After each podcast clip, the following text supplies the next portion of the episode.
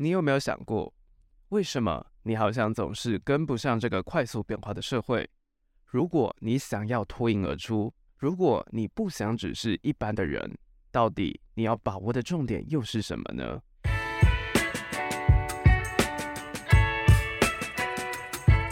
欢迎加入怪兽科技公司，我是王正浩。第二季的第一集，我们要谈到的主题是：科技浪潮下不能被淹没的就是信念。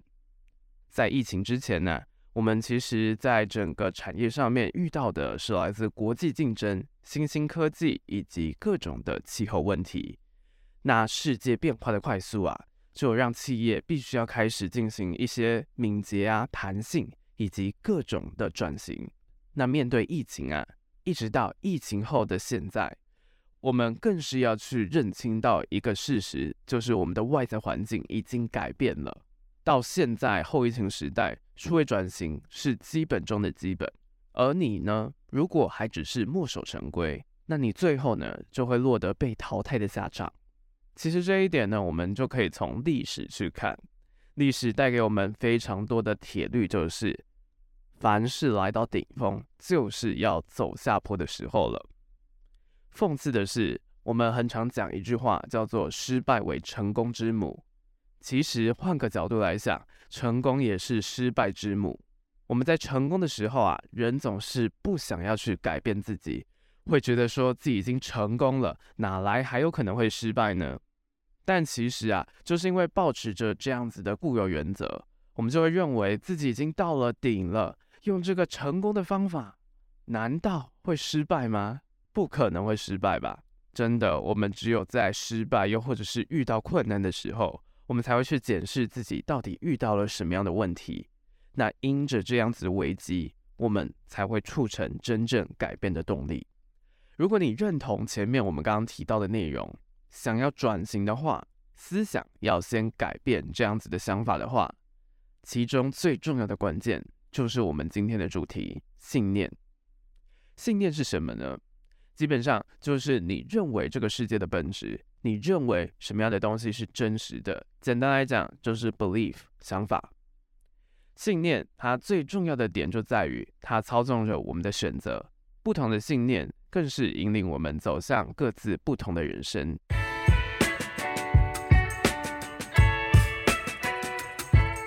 回过头来，确实因为疫情加速了数位转型。以台湾来说，因为很多的企业是做代工，面对之前我们在介绍亚马逊就有提到的，现在的一个趋势是顾客中心主义。面对这样子的浪潮，如果我们只是透过数位转型做到流程的自动化，并没有以客户为中心去思考的话，即使我们来到后续的智慧化阶段，依旧我们还是难以去掌握客户的需求。那简单聊完数位转型的背景，接着我们来讲到的是第二个关键词，也就是这两年来开始流行的数位韧性 （Digital Resilience）。那数位韧性是什么意思呢？我们的数位发展部部长唐凤其实就有谈到，韧性指的是在任何的时候遭受到不利的影响，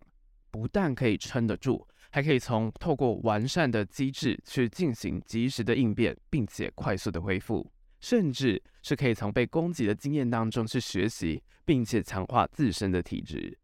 确实，不管是因为疫情，还有乌俄战争，加上台湾本来就有政治上面的考量，以及处于供应链的重要地位，已经常被各种的假讯息，又或者是各种攻击了。所以在资安意识这一块算是做得蛮不错的。也就是说，在整个数位韧性这块，关键就会在于到底要怎么样去保持数位的主动性防御，及时的做到修复受损，甚至是从被攻击之中，我们是可以成长的。这一块就会是很重要的。那资安之所以这么的重要啊，是因为骇客的技术其实是与时俱进的，但面对这样日趋强劲的敌人，如果我们只是靠着防御思维，很难去因应变化万千的攻击。特别是有些集团，因为他们的事业已经做大了，他们的事业群很多， I T 的系统其实已经不足以掌控整体性的全貌了。还有很多是因为没有更新啊，没有去补系统漏洞产生的各种资安问题。例如说，很多的制造业啊，他们的营运科技还是用不支援的作业系统，他们之所以不更新的理由是为了要去避免影响产线的生产良率效能，又或者是说部门之间的不流通啊，风管部门难以去掌控资讯部门的系统，又或者是资讯部门他们的系统又难以符合风管部门系统的要求导致的各种问题，还有很多大规模的 DDoS 瘫痪攻击也是因为这样子的密码还有安全漏洞造成的，也在在显示是说数位韧性这块真的对于企业来讲非常的重要。那以消费者层级而言，曾经还有人发现自驾车内的车用影音娱乐系统当中有漏洞，那这个漏洞是可以透过网络去远端控制方向盘以及刹车的。即使这个漏洞会影响到全球上百万的车辆啊，但是在这件事情被发现后的三个月呢，只有不到两成的车主进行修补程式更新。也就是说，即使这样子的资安漏洞可能会影响行车安全的情况下，但是如果缺乏诱因又或者是强制性功能，用户多半他们是不会去主动更新的，就让这个行车安全的漏洞依旧存在。讲了这么多啊，其实就是要提醒你一件事情，面对这样子变化快速的世界，数位韧性，我们的各种信念又或者是想法需要转变，并不是只停留在企业、政府而已。对于个人来说，你更不能忽视信念的重要影响力。像是我们其实就可以透过数位转型去了解局限思维的可怕。如果我们只是抱持着我们既有的一个成功的想法，说不定在未来我们会遇到更多的挑战，进而我们要去培养自己的数位韧性，就是面对这样子不确定以及变动的未来，我们到底要怎么样及时的去应变，怎么样及时的去了解到更好的做法又是什么。那我们简单复习一下刚刚的内容。数位韧性是指面对未来的应对力以及复原力，而数位转型的关键在于创造价值。K P M G 安侯建业的数位创新服务营运长有一段话，我觉得非常值得大家去思考，就是在未来啊，已经没有所谓成功的保证，在未来啊，已经没有一个永垂不朽、一用到底的商业模式。数位化它只是一个过程。我们要做的是培养自己容错的能力，去应变的能力。